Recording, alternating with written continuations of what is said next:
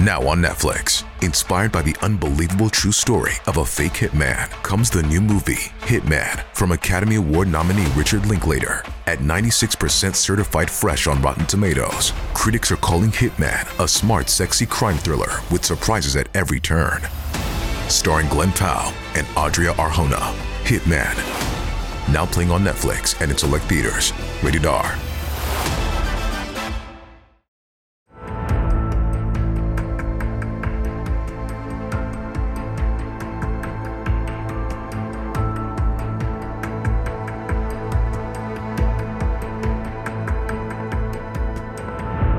Welcome back to Case of the Sunday Scaries. I'm Elyse, And I'm Annie. and I'm not going to do our normal banter back and forth. We're diving right in. Let's go. I have been so excited to talk to Annie about this case. I need to apologize to my coworkers who have heard about it extensively for the past two weeks because I've been trying my best not to give anything away to Annie because it's just unbelievable. When I first heard about this man's interview on the Impact Theory podcast, I'll link it in the show notes. You guys got to watch it. It's in- incredible.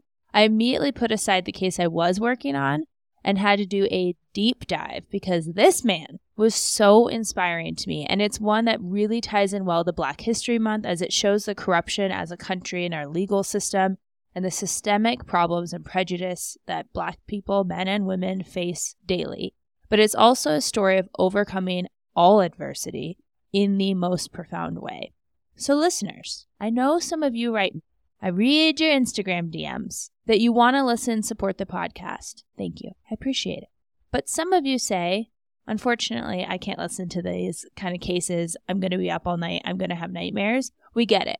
Your mental health is more important than anything else. So, a lot of you have asked me, can you let me know? I actually have a little list going that I let people know, my mom included, when she can listen to a case because it doesn't have a murder involved. So, guys, this is an episode for you. I'm going to be really cheesy here. The only trigger warning I have is actually like an inspiration warning. oh, plot twist. Right. I will tell you that this story, if you are anything like me, it is going to move you to really evaluate the dark times in your own life and very quickly put them into perspective. And you'll want to be like standing up for justice, for your happiness, for a cause that's something that matters to you, and to truly live up to your potential. You know those posters in high school where it have like an iceberg, right? It is like Yes. you can move mountains or some cheesy thing. I know I sound like that right now, but you'll understand why when I get into this case. What a great episode to start off 2023 with, too. Do a little uh, New Year's resolution, make some goals, love ourselves. yeah, for a bit, you might also have to reevaluate your life and go, what am I doing here? because I finished this case and went, wow, I could be doing more. So that's my trigger warning. You might feel overly inspired to take on your dreams. Trigger warning. to Might this. do amazing things after listening to this podcast. Yeah, consider yourself warned, listeners. This case truly has it all a corrupt legal system, a young black man with every possible reason to give up when the system, as it often does, failed him, but with every single odd stacked against him, when no one else seemed to want to believe in him or believe him in general. He comes back and is the hero to not only himself, but others facing the same predicament he found himself in. There is an incredibly extensive list of resources for today's case, but I relied the most heavily on the book Marked for Life One Man's Fight for Justice.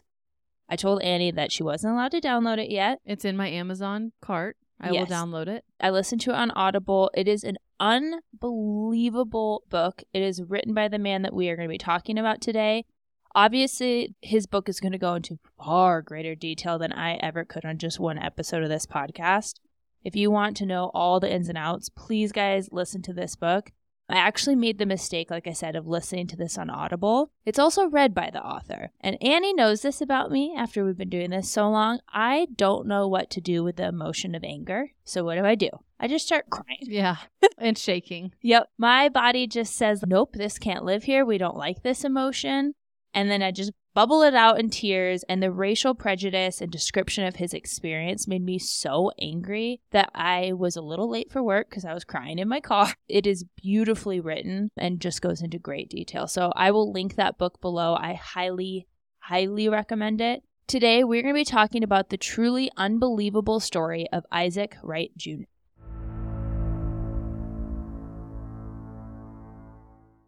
Isaac Wright Jr. was born January 23, 1962, to parents Sandra and Isaac Wright Sr. Isaac's dad was in the military, so, of course, they traveled all over the U.S. and abroad, anywhere that he happened to be stationed at the time.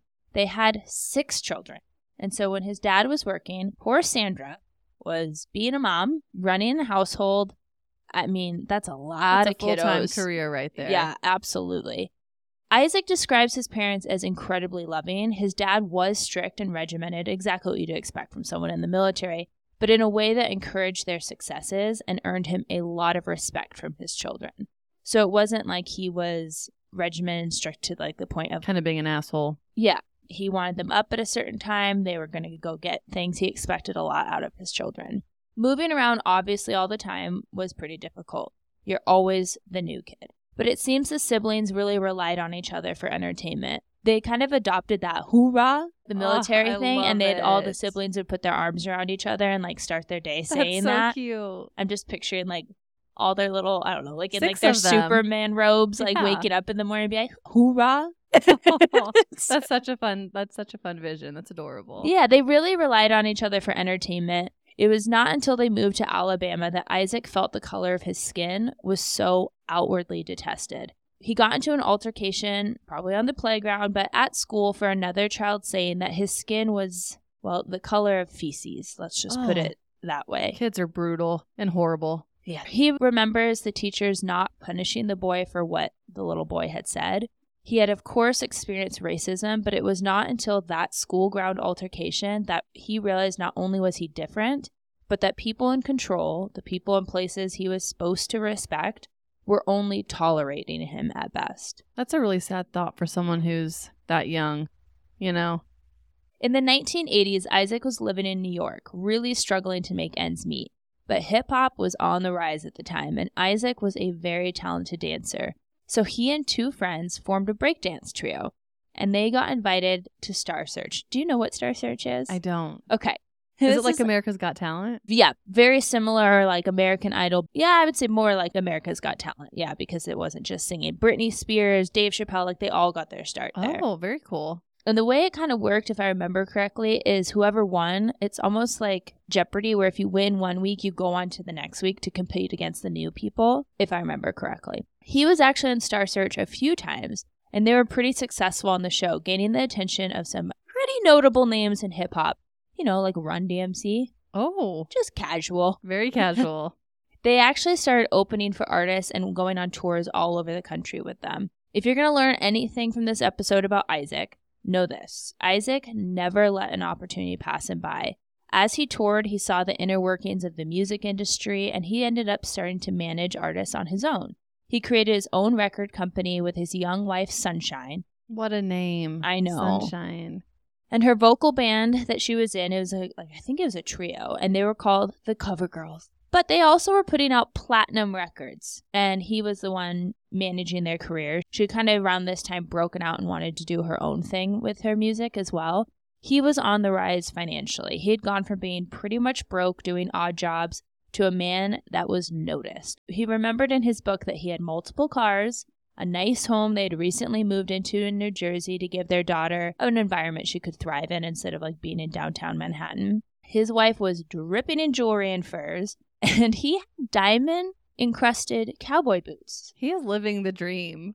Well, I had to check because I'm thinking like bedazzled cowboy That's what I'm boots. thinking. Nope, actual diamond encrusted cowboy boots that he said he was the only one in the hip hop scene that could pull it off. And I kind of laughed at that because when I think of hip hop and the fashion, diamond encrusted cowboy boots are not part They're of it. last on the list. Yeah. This man's like walking into a room with a disco ball and just his there's just light shooting out of his feet. Yeah, he you was can't being- miss him. he was noticed. Throughout this time, though, Isaac remained focused not only on his success, but his home life with his wife and young daughter. Even though doors were opening for him, he was hobnobbing and partying with artists. And that lifestyle, obviously, you get some access to some big players in the drug and nightlife scenes. But Isaac said because of what he had seen when he was younger, he realized that people were doing what they could. And even if it was illegal, he just tried to get to know people for who they were and minded his own business when it came to their extracurriculars, let's say.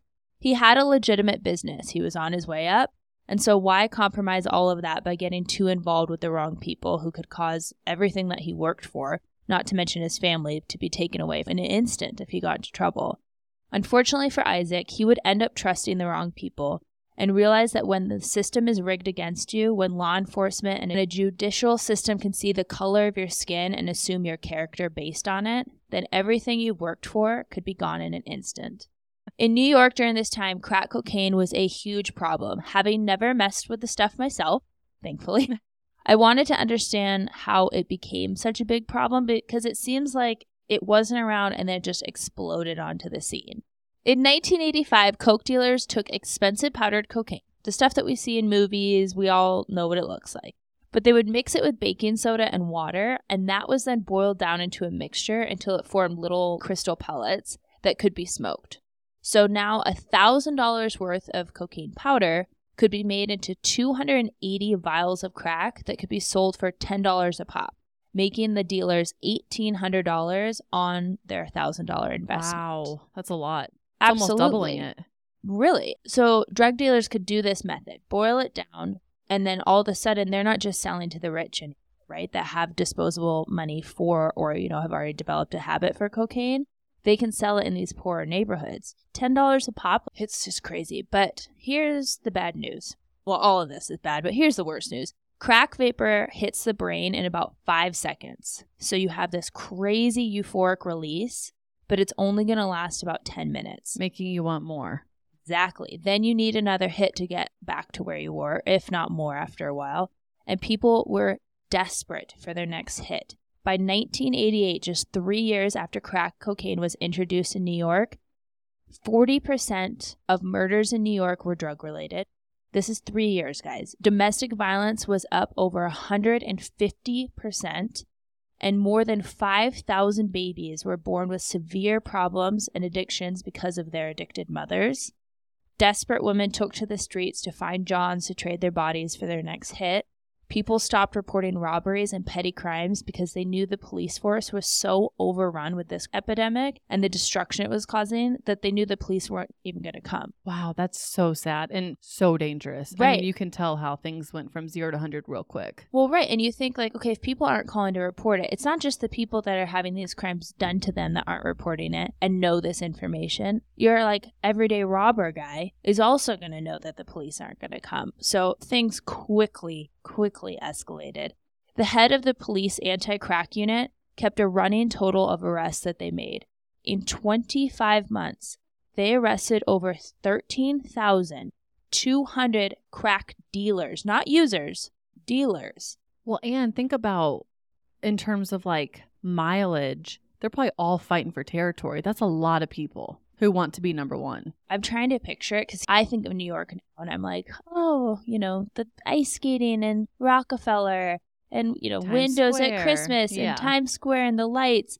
And then you read it and he's like, you couldn't walk down the sidewalk without seeing these vials that were used for crack cocaine. They were just absolutely everywhere. Now you walk down New York, you're going to step on trash or cigarette butts or whatever the case. And he kind of compared it to that. Like they were absolutely just littered on the street. That's a piece of history I've never learned.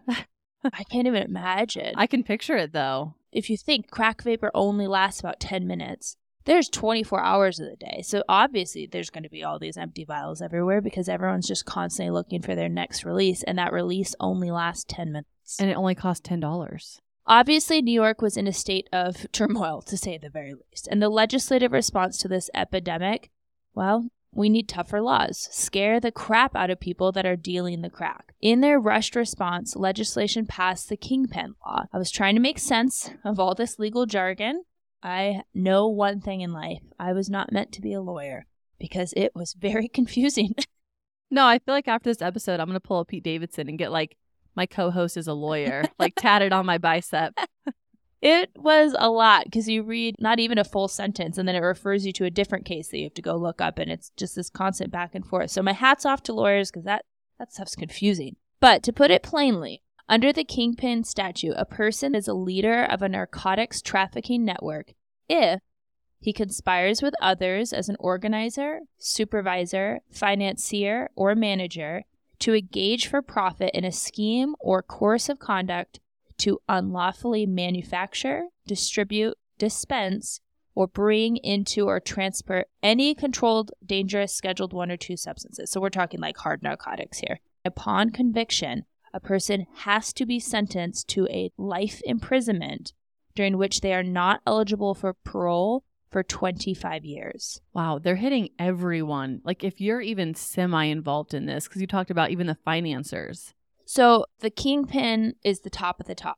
So they need to have people saying, yes, this is the boss, this is the head person. Are they trying to get those lower people to rat them out? Just wait. Okay. The biggest thing, though, I think they were trying to say, like, we're going to set this precedent that if we get you and you're part of this underground system of getting those drugs into New York, we are going to put you away forever in hopes that other people are watching this and going, okay, we we don't want to mess We're with done. that. Right. Because this isn't like a three strikes you're out policy. If you get arrested under this statute and you're convicted of kingpin, no matter what, life imprisonment, 25 years minimum. And obviously, if, if you're getting arrested for a kingpin statute, you probably have 500 other things you're getting arrested for, like little petty crimes underneath that's going to tack onto that. It's basically a life sentence. wow, that's harsh. I mean, I get why. They Right. had no other choice really, but I'd stay far away from all that. Yeah, no, thank you. Well, we'll stay in this room. I'm not going to be drug dealing. Although I did get some Crumbl cookies today that I will share if you ask nicely. I definitely need a Crumbl cookie. Unfortunately, in their haste to get these bigwig drug dealers off the streets and have laws and consequences that would hopefully scare people out of dealing, they really did not do their due diligence in writing the law. One of the main things I want you all to know is that the problem here was you didn't have to have that much evidence for a conviction. They simply could take the word of other witnesses or those convicted alongside the quote unquote kingpin. He's the boss. Any underlings, if you will, could be, like you said, potentially turned on him for lesser sentences. that can get real it's sticky. all hearsay. Mm-hmm. There is a reason, in let's say a murder trial, they're going to get as much physical evidence that, in theory, can't be compromised, right? It's not as subject to human error. That's why they say eyewitnesses and murders and stuff. A lot of times they don't even have them go up on the stand because you don't know. Maybe they saw something, they come with their own biases, prejudice, all that kind of stuff. But when you think that these other people who are testifying are most likely themselves facing jail time, it opens it up to what in the world would people not do to get a lesser sentence? And reasonably so. A full game of who done it. And it wasn't me, but it was him. And it's like everyone turning on each other. Unfortunately, Isaac Wright Jr., despite never dealing drugs or having a history or personal use with drugs, would be the first man charged in the state of New Jersey under the new Kingpin Law, a law that again carried a mandatory life sentence. So, how did this happen? Yeah, I'm like, how did our boot scooting Boot scooting boogie in. Sunsi- Sunshine's husband get involved in this? It's a long and twisted story. There is so many elements to trying to figure out who did what, who said what, all of that. And that is why I'm going to go back to his book. He paints the narrative of every single person involved in this and is able to obviously it's his story weave it into what he found out about each little person but i'm just going to keep to like the gist of the story so he had a business partner named carlos and they had a cabinet and furniture fabrication shop i'm not sure how you go from like music to that but he was multi-faceted okay He was. he had his hands in a lot of little buckets, which is a smart businessman. and truly like he wanted multiple streams of income this is someone that came up from nothing and when it came to carlos it seemed like he was kind of thinking that he was helping carlos out carlos had a whole crew of people that apparently did beautiful work but you know were new to america or maybe didn't speak english all that well and it would be hard for them to get jobs like he was just thinking he was doing something really great uh, he also knew carlos had some shady business dealings but as I told you all before, if it's not his business, it's not his business. So as long as those two never cross lines, he didn't care, right? He's not the one doing it. So, like, go on, Carlos. Oh, I, I have a feeling I know where this is going. But they had a legitimate shop, and he and his wife are going to go meet up with Carlos to get some designs for an upcoming build. Carlos seemed to have been blowing him off, even kind of stalling a bit.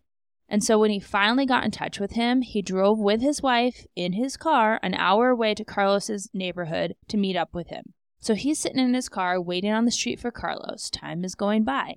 No Carlos. More time's going by. No Carlos. Now Sunshine, she is on her solo career journey right now. So she wanted to get back to the city, get to the recording studio, so she's pitching a little bit of a fit. Well, he's in his car waiting, and all this time is passing, and finally he notices another vehicle that's parked. And the driver was seeming to be crouched down in the seat. An odd sight, obviously. Kind of like hiding from like he does this driver does not want to be seen. Driver does not want to be seen, but the thing that made them notice the car initially is the brake lights were flashing, and they were like, "What the hell's going on with this car?" Because they don't see anyone in it.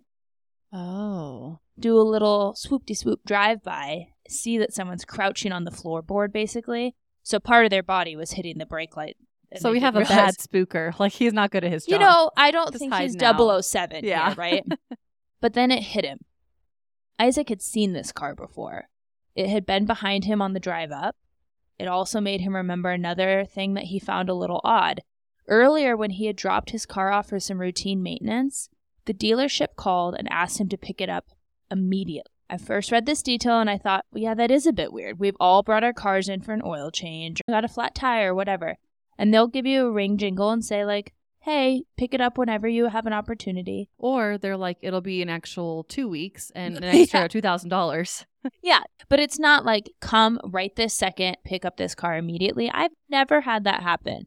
And quite frankly, before Lyft and Uber, I remember leaving my car at the dealership parking lot overnight. You just swing by in the morning on your friend's way to work and go pick it up. It was Yeah. no problem. Right. And that's when it hit him. He was being surveilled by the police, and they had to have placed something in his vehicle while it was at the dealership. Oh, like a tracker. Because how did this officer find him and follow him an hour away from his home to a place that until he had finally gotten a hold of Carlos, he didn't even know he was going to? It's not like this was like a routine part of his day. I feel like once there's a tracker on your car, they have some things against you. Yeah, it's not looking great, right? Except for the you know, brake lights. Beep, beep. Yeah, what an idiot. yeah, it's not the smartest. So he figured in that moment, since he had not done anything wrong, they're after Carlos. Oh. and they're using him kind of bait to like get Carlos out. Now he has a bit of a struggle. Does he leave and not get involved himself? Or does he stay and warn Carlos? Because here's the problem. If he stays and tells Carlos, maybe Carlos can get away, no big deal, but the police are going to be like side eyeing him, right? If he leaves and leaves Carlos like a sitting duck, basically, to pull up and then the police descend on him without warning him, anything like that, then these are two men that grew up in the streets, right? There's going to be some problems there. Loyalty is gone. You've now just hung out your friend to dry, basically. And you look like a coward. Tough spot to be in. Absolutely. So he decides, I'm going to stay. And when Carlos pulled up behind him, he left his vehicle, you know, didn't want his wife involved in this. So he walks up to Carlos's truck. What the hell you got going on here, dude? There's a cop, you know, look he over keeps my hitting his brake lights. Yeah. You won't miss that card. Right, like, there. look over my left shoulder. He's right over there. And saying, I think that there's something in my car too. Like they're surveilling you. Carlos thanks him. And as he's walking back to his car, he's like, Oh, wait, wait, wait, Isaac, don't you need those plans? Right? For these cabinets that he was doing. And Isaac's like, Oh, yeah. Walks back up to the truck. Carlos again thanks him and then tosses out of his window a tightly wrapped bundle to Isaac. A handoff right in front of that cop. Obviously, these are not cabinet plans, or we would not be talking about this case today. Maybe we'd be in touring his mansion because he was on his way to some really big his things boots here. would be in the Hall of Fame. Yeah, exactly. I can't get over his boots. I know. I want to see them. I was looking for pictures. I couldn't find any. But it's not obviously cabinet plans. Carlos had tossed him a wrapped bundle of cocaine, a large amount of cocaine. Isaac processes this as it's kind of in the air being handed off to him and then just drops it on the ground, right? He wants nothing to do with this. And probably felt so betrayed in that moment. Like I stood back for you to give you a warning. Right. And now you're tossing me cocaine. And he's thinking, like, I have no part in this It's shenanigans. like a hot potato. Like, I don't want it. absolutely not. I don't want any part of this. I'm trying to be a good friend to you. You're the one doing some shady, shady stuff. I would be having some words, I think. But before he could get any words out, he's hearing sirens and cars screeching to a halt around him, and the police officers in plain clothing shouting, Get on the ground! Get on the ground! Isaac has absolutely no clue. He's like, Okay, well, maybe they're taking Carlos in. They saw this handoff. You know, we'll get this all figured out, is probably his, like, just split second thought. It probably only was a split second thought because they pushed him to the ground, handcuffed him, ripped off his prize bedazzled boots, No. Not the boots. I know. I don't know why they did that. Like, why are they Assholes. Maybe because if he kicked him with boots on, it would hurt or something. I don't know. But a group of five or six officers proceeded to beat this man in the middle of the day With This his wife watching. in the middle of the street. And you were right. Yes, another officer had dragged his wife Sunshine from the car and forced her to watch this brutal beating. He remembers officers just saying, Not his face, not his face. He has to take mug shots. Like they were just getting off on this. The fact that they're even thinking about, we don't want anyone to see how badly we're beating him, so don't hit his face. But keep in mind here too, like it's two things at once. Don't hit his face because then it's documented. But also, they felt so comfortable in assaulting this man, who again, innocent till proven guilty, right? But why are they so comfortable in the middle of the day in like a neighborhood, right? beating? Yeah, and they are just brutally beating, kicking him, punching him. They use plenty of racial slurs that I am not going to repeat here, but you can just about imagine. And when he was finally beaten, broken, they put him into the back of a police vehicle. I had to stop here because hearing his account, it almost sounds unbelievable. Unfortunately, we know that the police brutality is not the unbelievable part here, right? We see it every day, especially with the rise of everyone having cameras.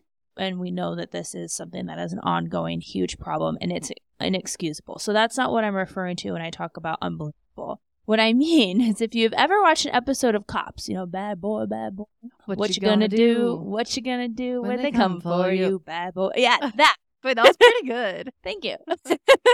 you too, friend. Anyway, we're getting off topic. So the thing that I found unbelievable about this is if you've watched that show, you've seen it on every episode. They search someone's car or their clothing and they find drugs. And what is the very first thing out of the person's mouth? Yeah, wasn't me. I didn't even know that was there. That that must have been my friend Bob, Brian, Bob, Dwayne, whoever. Uh, yeah, he borrowed my car, and oh man, he, I'm gonna be so mad at Bob for taking my car. excuses, Right? That's like the it's not mine defense. It never works, but they keep using it. And that's the part I kind of found unbelievable about this when I was reading. I'm like, wait a minute, your buddy just like threw you a bag of cocaine. That seems a little weird because it also shows that he was in possession of it. Wouldn't you try to hide it or tuck it under your seat or whatever else and like speed away? Because these officers are in plain clothing. There's not guns drawn at the vehicle. Right. Isaac literally dropped it and was like, I do not want this. Yeah. Clear as day. So think of yourself in a, like a jury's position or in anyone's position that's hearing this. You're going to go like, okay, so you go out of your way an hour to meet up with your buddy for cabinet plans. Right. It sounds And you end up with he just happens to throw out his window. You're not there for a drug deal. It wasn't just that you got caught. He threw out of his window a big chunk of cocaine, which costs a lot of money. This isn't crack cocaine we're even talking about here. This is like the good stuff. the pure. and he just throws it out to you, and you want me to believe that you had no part in this whatsoever. I wouldn't believe that. I wouldn't either. I told Annie when I was letting you know that I was covering this case that there is so many times during it that if this was a movie script, you'd go, "Oh, they added too much." They had me at that point, and now it's just, yeah, um, it's not believable. It's fake. Too many big events that are hard to believe happen. A lot of coincidences, if you will. At this point, that's what he's claiming. Like, I have no involvement in. I don't understand what's happening. But unfortunately, this would only be the start of what would be a crazy cover up.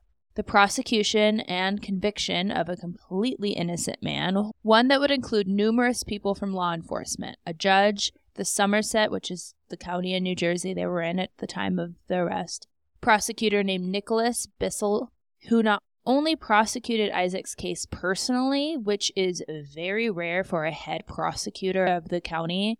Normally, it's like assistant DA. How many times have you written the words assistant DA? So many. They're just the ones going like, okay, we got this case. Where are we at on this? And yet he took it Under his wing almost, yeah. to be very personally invested in this case. But he also set this entire thing into motion. Why? Basically to further his power and career. He was very well loved in the community. He had all the power. But he did all this at the cost of the freedom and the life of a young black husband, a father to a little baby girl, And a good guy trying to help his friends out. Absolutely. He was completely an innocent man. But perhaps most importantly, a man that he completely and very ignorantly believed would be forgotten by our broken system, forgotten by the public. Our Isaac Wright Jr., that would not be his story. So, what were the charges that he was accused of? Isaac Wright Jr. was arrested and charged with the following crimes leading a narcotics trafficking network and conspiracy to distribute cocaine. That's that kingpin possession of cocaine in a quantity of five ounces or more with intent to distribute. That's what got thrown at him. Possession of cocaine within a thousand feet of school property. Interesting because he didn't pick where he was meeting Carlos No. that day. Possession of cocaine. Possession of cocaine in a quantity of half an ounce or more with the intent to distribute, which seems like Repetitive. a little repetitive here. Employing a juvenile in a drug distribution scheme and maintaining or operating a controlled dangerous substance manufacturing facility. That's a lot of charges. It is a lot of charges, but only one of those has an automatic The kingpin. exact. Dun dun dun.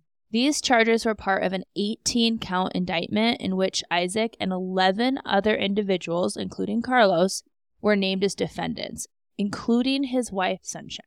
They're all arrested, but he's the only one with this kingpin. That's what I was about to ask. So they're all being arrested for but he's being considered the leader. Correct. He's the leader of this network of all these individuals that are apparently bringing in like $20 million a month and like these crazy high numbers based off drug sales. Again, I cannot encourage you enough to read his book because there is no way I could even begin to outline the story and how he paints this picture of each person that is involved in this. But also, he very like viscerally describes jail. Keep in mind, this is quite a while ago. We've had a lot of prison reform. It's not where it should be. But he describes the smells, what it was like to be with some of the other inmates. Like these are violent, sometimes criminals. Honestly, my ears kind of perked up because there's a case that I'm going to be covering at some point. It's on my list. And he talked about his interaction with this guy who committed these horribly brutal crimes. Oh, like Isaac gives his account of basically meeting up with like a serial killer or some kind of. Ooh. it's just heartbreaking. Obviously, like child killers, rapists, like I don't care what you do. There's no punishment in my eyes that can ever, ever pay you back for what you did for those types of crimes. But we're also talking about nonviolent offenses and things of that nature and why we've come a long way, I think, in prison reform. Hearing about the conditions in this jail were rough and it just seemed incredibly bleak and pretty hopeless.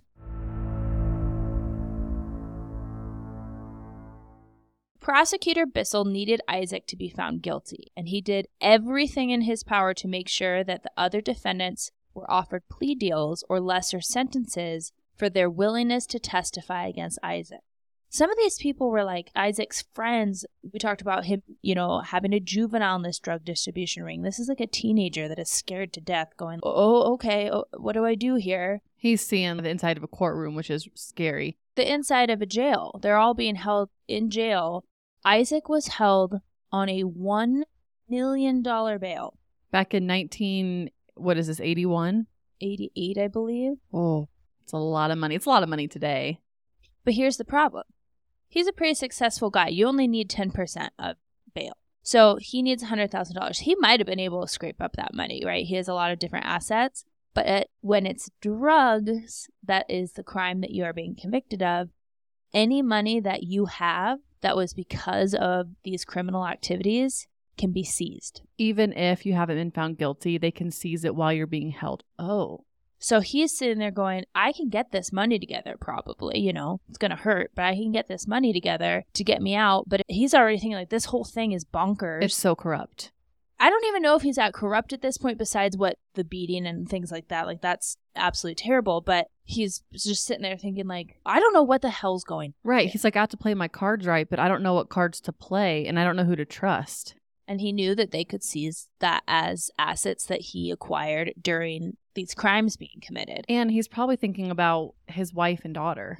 Yeah. So if he puts up that money, they can take it, and he's still sitting in jail, but he's a hundred thousand dollars less rich. That would not be something I'd gamble on. So there he sat. In an already stacked system, prosecutor Bissell was making sure that there was no way that Isaac would ever return to his life on the outside.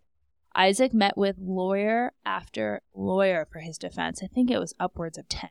But time and again, he would try to share his story, wanting someone to help him figure out how this all happened in the first place and to look into why this was happening, but also why is the prosecutor like, why does he have such a hard on for Isaac? But all they would do is tell him to take a plea deal. That's the best advice they would give him. Just plead guilty, and hopefully they could get the sentence down to 20 years if he would go to trial. 20 years, that's so much. He was 28 at the time, so he would be a middle aged man when he got out. No one was listening. In Isaac's words from his book, quote, If I had waited around for someone to save me, I'd be waiting my whole life. Unless I took the reins of this thing myself, I was going to die in prison. If that was my destiny, then I had to die fighting. The desperation of that equation kept me up most nights. I would never find a gladiator, so I had to become him. Powerful. And terrible that Yeah. this is what this man was facing. Isaac filed a motion, and with everyone telling him that this was the stupidest thing he could do, he was absolutely guaranteeing that he would lose his case. He filed a motion to represent himself pro se. I'm shaking my head no. No, no, no. if no, you're no. not familiar, Annie, do you know what pro se means? No, but I know the idea of representing yourself in a court is not ideal. That is pro se. It means that you are going to represent yourself. The judge constitutionally can't deny him this right, but he did take some precautions to make sure that Isaac understood like this is a terrible idea. like you. You did not go to law school. Isaac. Exactly. And I I mean, I was trying to read motions and all this crap and my head was I'd take a Tylenol. it legitimately hurt. My brain was fried.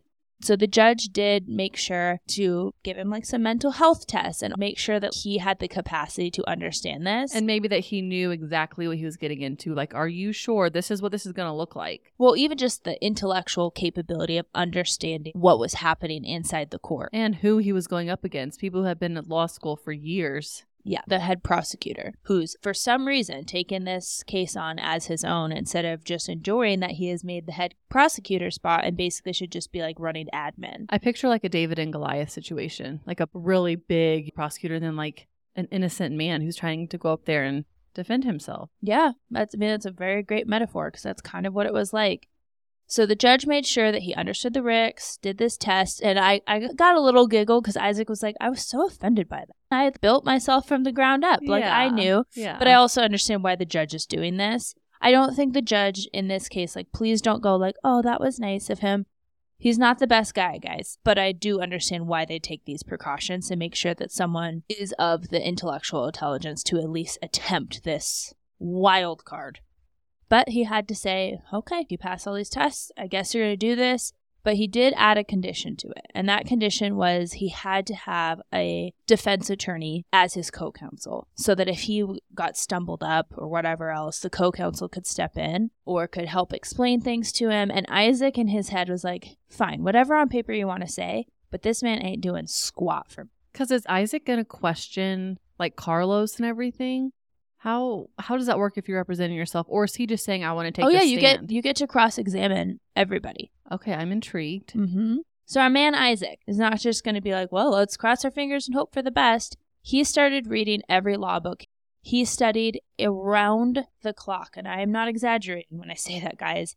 Even offering to the warden when they lost their librarian, he goes to the warden and says, I'll be the jail librarian for free if you just keep this library open. And the warden's like, all right, buddy, whatever. So this kind of worked for Isaac in two different ways. Obviously, he began to form his defense, but it also kept him out of his jail cell.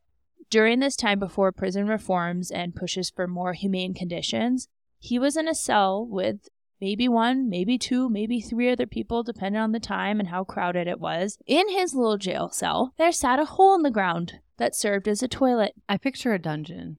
I'm picturing like wet cement walls, dark, murky rats going everywhere, the smell. Well, he talks very candidly about the smell because this hole was just basically one long pipe that ran throughout the corridor, holes where they would have to do some very interesting balancing acts to defecate.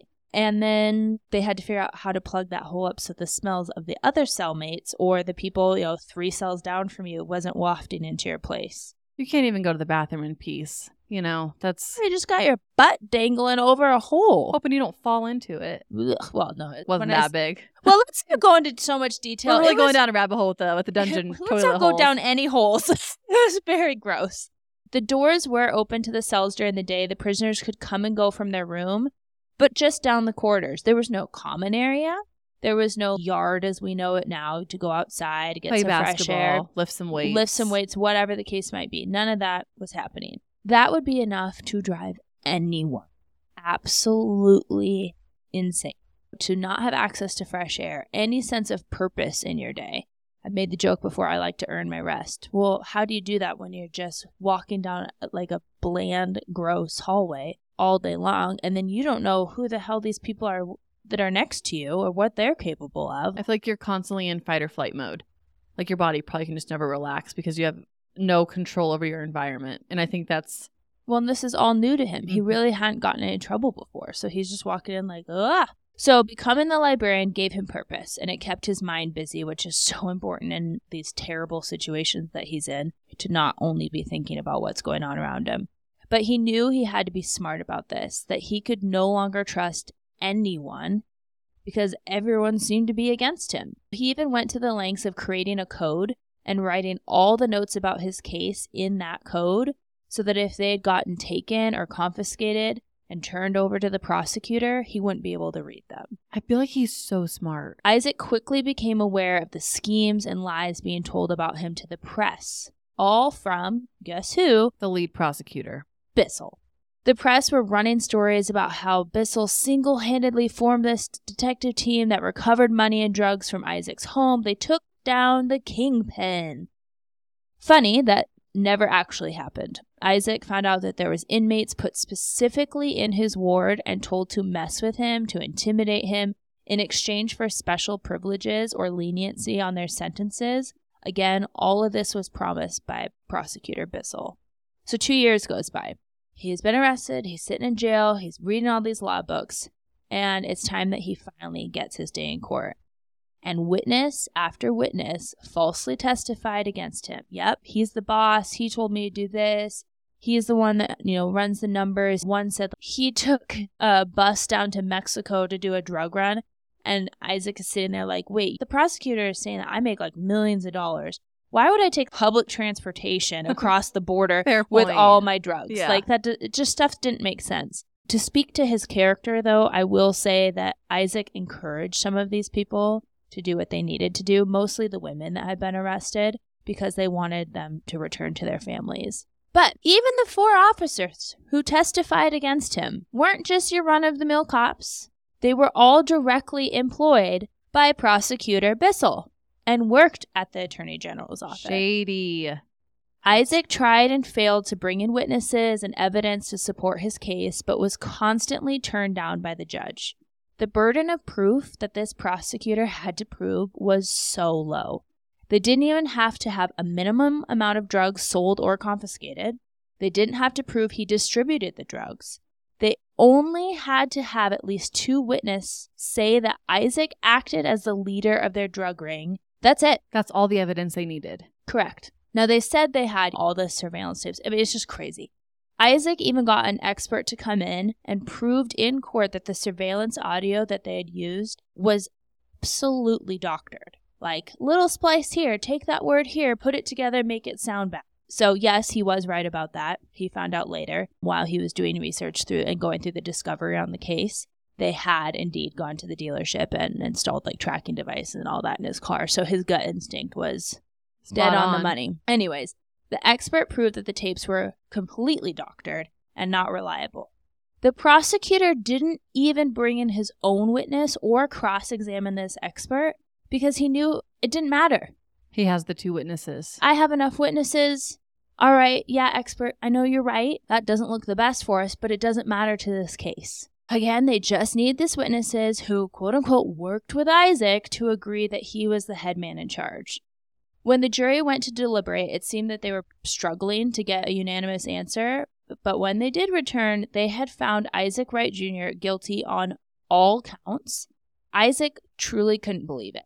So he did what you constitutionally are allowed, and you can poll each jury member. So they have to say out loud to you, Yes, I found you guilty. I did not know that you could do that. Yeah, and you have to go one by one. And thank God he did that because one brave woman, the only black person in that jury, did what was right. And she said she did not believe he was guilty because it just wasn't making sense to her. But, you know, she can't elaborate that on. So she just said, No, Instead of declaring a mistrial as they should have, remember I said this judge isn't so great himself, should have stopped it right there and said, mistrial, we need a new jury, we're going back to jury selection, here we go.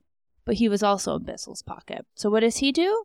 The judge forces them back into their room to be sequestered and tells them very directly, don't come out until you have your judgment. Now, it doesn't take a whole lot to figure out that he is telling that one woman, get on board. Yeah. And shut your mouth. She would later say that she was very, very intimidated, even by The other jurors, probably. Yeah. When the jury returned, they had found Isaac Wright Jr. guilty on all counts, yet again. He was sentenced to life in prison per the Kingpin law, but an additional 72 years for all of the other convictions. So Isaac Wright Jr. was basically sentenced to carry out the remainder of his life in prison, never to reunite on the outside with his little girl or his family, all of his siblings. He would die there. So he goes right back to work. He's like, oh, absolutely not. I see what they're doing now. I don't think it sounded from the book that he really expected to win. I was going to ask from the book, was it like he did a good job, though? He did. Apparently, did a really great job. As much as he could. Going up against the head prosecutor. Not even that. The judge just kept denying him access to things. Oh. So it's like, oh, I have this witness. No, you can't call that witness well, I want to, you know, do this. No, we can't do that. We and the judge technically this. can can do that, right? Yeah, they can say you can put whatever into a case or, you know, not allow it. So he goes right back to work. He studied law in prison for the next five years and used his knowledge to work with a prison organization called Inmate Legal Assistance, where he acted as a paralegal for other inmates. Very cool. Incredible. He's, he's like doing a lot of really good work. If someone had an infraction while incarcerated, there Isaac was in his little suit, standing up and literally acting as their lawyer, not in a court trial, but in these smaller, like, infraction cases. So for him, it was more of like he goes up to the prison board. Right. With like the warden and a couple of the, and he's like Yeah. representing the. Exactly. Okay. okay. But he also would get involved with some other people's cases depending on who they were and what they did, right? There's some people that he was like, I'm not helping you out, bro. You're guilty, bro. Like, not even that, but just like these despicable crimes. That like he knows where to draw the line. You know, like I'll share a table with you, but that's where this friendship ends. No, thank you. But he started really looking into some other people's cases and would write like motions for them to give to their defense attorneys. So he's acting as a lawyer, but kind of like behind the scenes. It's it's incredible. And we all knew that this man was going to appeal. Of course he was, right? He outlines throughout the book that he had to practice patience, waiting for more information. At this point, he has now been in there for seven ish years, little less. He needed to gain the trust of the warden, to gain the respect of other inmates through his representation of them, so that he was safe in prison and could focus on his case. This is a dark skinned black man sitting with like the Aryan Brotherhood, and he would say, like, some would get up and walk away, but no one would test him because they respected what he was doing, even if they couldn't respect like the color of his skin. So because he himself was obviously judged and it was assumed who he was based on the color of his skin, he has now developed this network in prison where that doesn't matter because he's helping everyone out with their cases as long as it's not, you know, a violent thing. So it was really interesting to see like how he used education as power. I think is the best way to put That it. is super cool. I, I see what you mean. This should be a movie because I, I can picture it in my head him walking around to the tables, sitting there, just keeping the peace, kind of. Well, he's also said he was testing. Like if you like sat down in one area and you notice like some shiftiness or whatever, it was like, okay, I need to help someone in this community so that I'm safe. Street smart and book smart. Yeah, it's crazy. But I think the underlying part of it is like instead of using violence to gain respect, he literally used education, which speaks volumes considering the people he's gaining respect from probably are used to violence as their only way of gaining any notoriety or respect. I just went off on a tangent. Okay. So he not only needed to appeal his case, but he needed the time and basically the insider knowledge to prove that prosecutor Bissell and those doing his bidding throughout the legal process were not only corrupt, but that the case against him was one giant orchestrated conspiracy against everyone who has all this respect innately or through their job or through the color of their skin. They demand respect, right or wrong. That's what he is up against. And here he is sitting there being like, it's all made up. Yeah, None it's a of it- losing battle for him. Yeah, it just sounds impossible. Basically, this was a conspiracy to let one man take the fall for the benefit and power of one prosecutor. He needed precedent, something to point to during his appeal. Are you familiar what precedent is? So, when you're in court, let's say that you have a case that the law says, God, I'm not a lawyer. Okay, the law says you did this bad thing, you get five years. But you have maybe like a self defense claim or something like that that makes it kind of a gray area. Okay. Then precedent is when you point back to a case where it was similar to yours and the ruling was different than like what the law says. Oh, I do know that term. I use Yeah. that term like you're setting a new precedent or whatever. Right. Okay. Exactly. okay. So it's like, oh, this has been done before. And I'm going to refer to when this was done to help me out to show that I should also be let off the hook for this because of this gray area. Got it. But where do you find legal precedent if you're trying to overturn a case where he's the first person arrested for this? So again, you be patient and you create the precedent. How does he do that? Well, he found another case of a man incarcerated in the same jail that also was arrested under the Kingpin law. He might have been the first, but he wasn't the last. And he began offering this guy's defense team help to attack the jury instructions during the case. Here's what I mean by that. Stay with me, guys. I'm going to go into some legal jargon here, but stay with me. I'll break it down as like simply as I can or as simply as I understand it, which is elementary level. All right, so he brings up all these points that we've discussed. The ridiculously low burden of proof, that it was in direct contrast to the law's intent of who should be charged and convicted as a drug kingpin. If the law is made to take these big, high, powerful drug dealers out of there and hopefully get all the people, if you think of a pyramid scheme, Yeah. here's the kingpin on top, and then you have all the people connected underneath. mm-hmm. You need to get the guy on top, right? That's the one that's making all the decision. But yet, when making this law, it's not in alignment with what they are requiring to prove such that he's a kingpin. Does that make sense? Yeah. So he brings up low burden proof. He brings up that like this law is in direct contrast to what the intent of the law was. He's basically saying like I support the law, Sure. but I'm not it. not only am well, this isn't about him. He's Oh, doing that's this right, for another right. guy. The other guy's defense team is like, yeah, actually, this makes sense. Like, if you're going to prove someone should get a life sentence, even if it's their first arrest, we need more to prove that this is who it is. And even the jury should have more education on what they're looking for, of what a kingpin is, because that was never explained to them.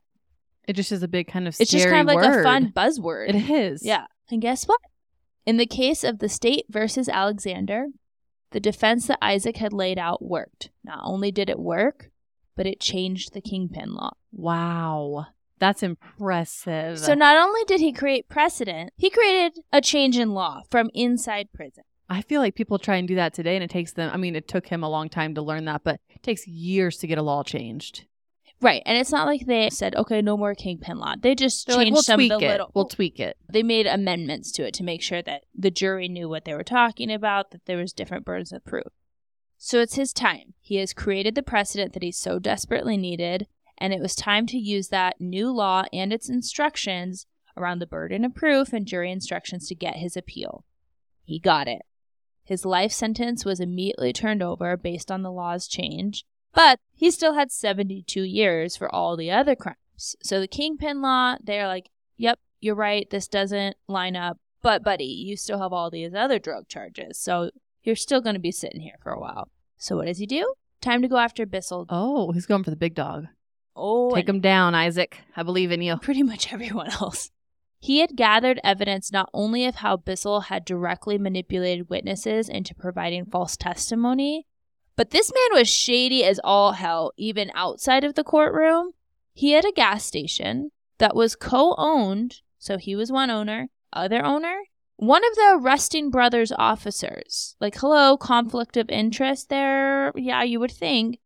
But it doesn't even stop there. He had lied about profits and sales in order to manipulate the gas companies into giving him gas rebates.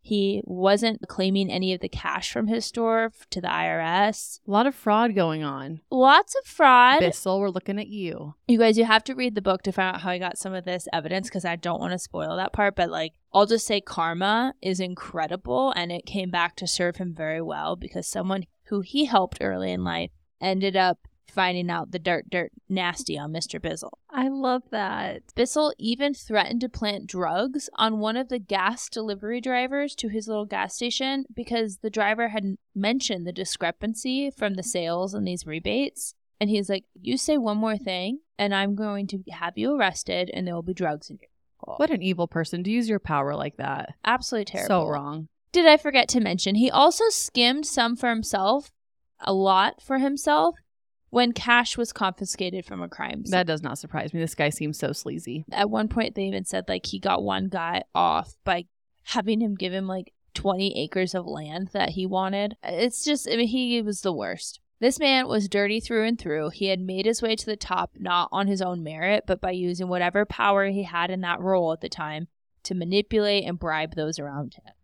Even sending an innocent man to jail in order to gain the notoriety and power in the press of being the prosecutor that was making the streets of New Jersey safer. So, armed with this evidence and some of the witnesses in the original case being willing to now recant their statements and explain in detail how Bissell had bribed them, Isaac filed a motion with the trial court for a post conviction relief or PCR hearing. I had no idea what that meant, but Google tells me it just means that when someone's convicted of a crime, this is when you can ask the court to throw out the judgment or the sentence.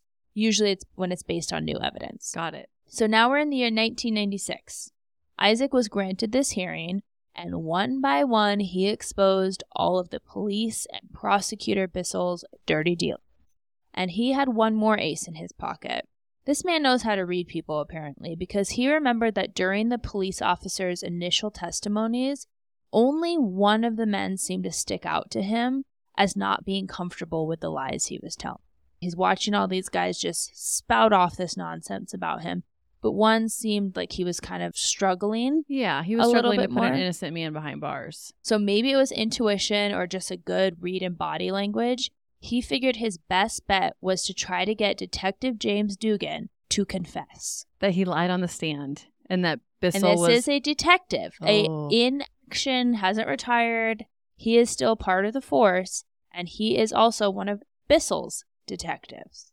Remember, all of these officers work directly under him. So his only shot is to hope that this police officer is going to go against the testimony of his fellow officers. living on a prayer. Well, his prayer was answered because Isaac was right after some genius rapid fire questioning, really hammering every point of Detective Dugan's career, like his accomplishments, his moral standing in the community, how much pride he seemed to take in being a trusted and honorable member of the force.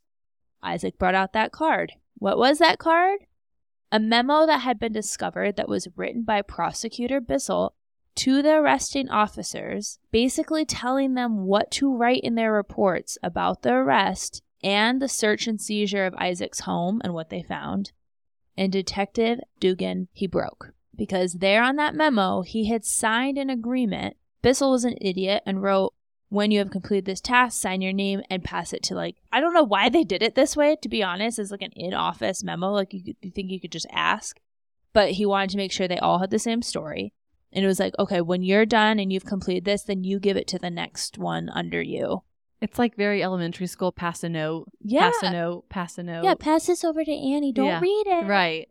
Uh, idiot. And actually, Isaac had found this months earlier when Bissell kept refusing the court's request on Isaac's behalf that he have access to discovery. So finally, Isaac petitioned the court of like, I'm going to the prosecutor's office. I'm leaving jail. I'm going to the office. I'm not going to bother him, but just give me access for one day to make copies and all and that. that memo was kept. Well, he walked into the room. All the boxes are unmarked. They like they basically try to screw him over and just filled with paper. And he just so happened to find this tiny little memo way in a stack, like a needle in a haystack, basically. Can you imagine the face on Isaac whenever he saw that? He's like, I hit the jackpot. well, not even that. Can you imagine the face on Bissell when he's like sitting there, like, oh, oh shit. Yeah. So Detective Dugan had signed this memo. He knew he had signed this memo, and he breaks down. And to his credit, he apparently was overcome with emotion and said that this had been so heavy on his heart. And he didn't stop there. He just kept talking. He started to not only confess to his own misconduct, but to all of Bissell's bad dealings and the conspiracy that Bissell had created to ensure Isaac's conviction. So he's like, I know about the man that he sent into prison to intimidate him. You know, like this is the most wrong thing I've ever seen done. I'm so sorry. He's just sobbing. Meanwhile, Bissell's looking for the closest emergency exit. I think you'd take a window at that point. And with that, after seven years of being incarcerated, having the legal system let him down in so many ways and so many times, and then taking it upon himself as the only person he could trust at this point to get fair representation, Isaac Wright Jr. was a free man. that is incredible. Talk about never giving up. I understand why your it doesn't oh, stop oh, it there. doesn't. Oh no. I get your pep talk in the beginning though, because like this makes me want to go like do something amazing. Well, it didn't stop there because he gets out of jail and he's like, you know what? I found my calling now. I need to help other people. So Isaac enrolled in college and completed his bachelor degree in 2002 and then went on to finish his law school, graduated from Thomas Edison State University in 2007. Unfortunately, this was a pretty new territory for the board, and Isaac spent the next nine years having every aspect of his life investigated by the New Jersey Bar Committee to ensure that he was a man of good character and standing so that he could practice law. Because they were like, wait, but you were in jail. Like, you must have done something wrong They wanted to make sure that they were letting the right people in, like to become- practice. Yeah, to be a lawyer. Okay. Isaac Wright Jr. is the first and the only person in the entirety of the United States and all of its history to have been sentenced to life in prison, secure his own release and exoneration, and then be granted to practice law by the very same and in the very same court that had condemned him in the first place, is where he was sworn in. That is incredible. I just, I just, I love it because I, as I was researching this, it felt like an infomercial of like, but wait, there's more. Like Isaac is the, but wait, there's more, but only about his life. He's not like forcing you by like four things of toothpaste. No ass seen on TV. Yeah, right. Isaac announced his run for mayor of New York in 2020. He's unstoppable. right? But unfortunately, he lost the uh, Democratic primary in 2021, which I don't know this man's politics. I'm not going to say if I agree with him or disagree with him, but I do know that at the very least, there would have been some major reforms in the New York jails, things of that nature. So, in that way, I feel like we missed out. I don't know about his political Fair. Beliefs yeah, yeah. either But like big picture, he definitely would have had some changes happen. Yeah, and it's someone in office who personally knows the struggle of a system that historically and continuously still oppresses people just because of the way they look. Like, oh, we can pin it on him. Everyone's going to believe it. Doesn't he look like the bad black man down the street? It's just bullshit. so he ran for mayor just two years ago. yeah, Wow. he's killing it. So now Isaac is a full time lawyer and public speaker. And in a chance meeting with 50 Cent, My seventh grade self is geeking out right now. Like, yeah, candy shop. He ended up talking to 50 Cent about his story, and 50 was so inspired by it. They created the show on Isaac's life that many of you probably have seen and didn't know was a true story. It was on ABC. It's called For Life. I haven't seen it, but I'm gonna go home and watch it and buy the book. I'm a fan of Isaac Wright. I've only watched one episode and I wanted to stop because I didn't want to get confused if they like embellish something. And I know in that series they do go into like other people's cases and how he was representing them. So I didn't want to get my facts mixed up with, you know, TV, but it's all based on. And so what about the people that set all this bullshit and effery into motion? I was about to ask about Carlos. Was Carlos's cabinet company that he co-owned with was that corrupt? Like were they funneling drugs? The company was fine, but he um, and Isaac knew he had his own little side hustle. You're gonna have to read the book to understand how I would be here for two hours telling you how this all convoluted. Like they basically knew who they could arrest, and before they did that, they were like, "Give this guy over." Got and it. so they had this all in the background, this plan with the police. So he'd get off on a lesser sentence. Isaac would take the fall. But again, read the book because I couldn't even possibly try to describe how like twisty and scheming this is. Officer Dugan, who confessed and blew this conspiracy wide open, he did confess to official misconduct to avoid prison time, so he was not sent to jail. As for prosecutor Bissell, he was investigated and all his shady and corrupt dealings came to light. FBI got involved, the IRS got involved because he's lying about, you know, gas and taxes and all this craziness.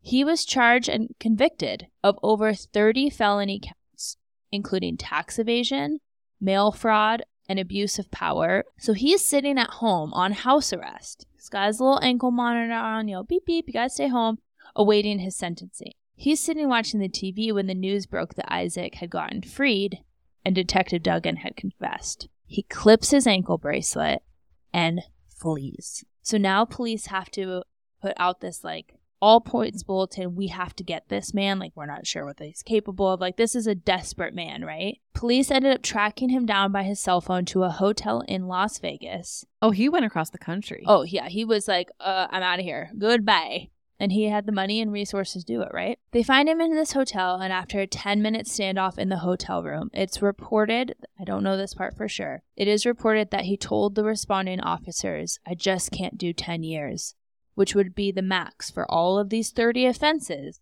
Just keep that in mind. Let's hold this thought. But after a 10 minute standoff, he pulled a gun on himself and committed suicide. I'm not obviously going to comment on his suicide because, yes, he did terrible things, but I'm sure that he had a family that loved him. And so I'm just going to like, we're going to leave that alone. Yep, I'd support that. However, I find it so deplorable, so cowardly that this man was comfortable sending an innocent man a 28 year old at that time, had his whole life ahead of him, who was making a way for himself. He was literally self made. Besides Star Search helping him out, like giving him a little boost, but he still had to dance his little ass off to get onto Star Search. And then he's like traveling around, like he did it all on his own. This is like the American dream, right? He has a wife, a young daughter, and he was comfortable throwing away this man's dignity, his rights, his life for his own gain. But when Bissell is facing potentially 10 years, and let's be honest, as a white man with privilege and power, he would probably be in like the Martha Stewart of jails, right? It's not a violent crime. He would have been, he'd probably like be playing like cricket or something, you know? But he was willing to let Isaac go to jail and die in jail, ruin his entire family, his relationship with his daughter, all these things. And yet he couldn't stand the heat of possibly, maybe possibly going to jail for 10 years. It's because he knew what the inside of those jails look like. Well, ain't that the truth? But what's wild to me and stands out is he had like 30 felonies and he was only going to get 10 years maximum. It non-violent. Okay, that makes sense. And I think it shows how strict the kingpin law was because that was what life. But the other thing, because I, kind of thought that too, and I was like, doesn't make any sense. And so I kind of sat with it for a while, and I don't. Please don't quote me on this, guys. But if I think about drugs, I go, that's not violent. That's what I was about to ask. But is it a yes, violent? it is. Okay. Think of how many people overdose on drugs. Think about what kind of like I talked about New York during that time. Sex crimes are going up, domestic crimes are going up, abuse, murders, robbing to like get something to you know get money to get this crack. A lot of violence. it's causing even if you're not the person pulling the gun it's causing violence That's so true. and then you add in just overdoses so it's violent you're just not the person that's standing behind pulling the trigger if you're the kingpin you're sitting on top of the mountain watching everyone else crumble around you that makes way more sense because I was like, okay, 30 felonies and 10 years maybe. And then you look at the kingpin law, which is, I get they're trying to clean up New York, but it threw me off. But that does make sense. Thanks for explaining it. well that's what i'm guessing but You learned that in all your y'all all your fancy lawyer books, Elyse. i did not that is just my educated guess because i had the same question in my head as much as I hate he spent that long in prison, what a great outcome for him. And Yeah. he's really turned his I mean, he didn't have to turn his life around that's the whole but he, he could have been like a bitter man who oh absolutely was just angry about this, but instead he he takes all of that anger and all that frustration and puts into something really amazing. Yeah, I knew it sounded cheesy at the beginning when I said I have like a not a trigger warning, but an inspiration warning. I am telling you, I have been walking around since I studied this case and been like, I have not done enough with my day today. and even texting me like, "I'm so excited to tell you." And this, it has been weeks you put into this case. Yeah. I mean, you put a lot of time into it. I did, and then I also t- put a lot of thought into what more I could be doing with my life. What should I do next? in my career. I think you should become an author. Maybe someday. But, friends, as always, we want to hear what you think about this case. Please watch the show, support his book. He does public speaking. Go listen to this man speak. He is so well spoken. I just, my, my everything goes off to this man who literally overcame every obstacle that we as a country have tried very hard to make sure that he couldn't, and he did it. And then he went and helped others. Like, Okay, I'm done gushing. Also, if Isaac, if you ever hear this, like you're my hero. Okay. Anyway, now She's I'm done gushing. I am. I As am you should be. fangirling.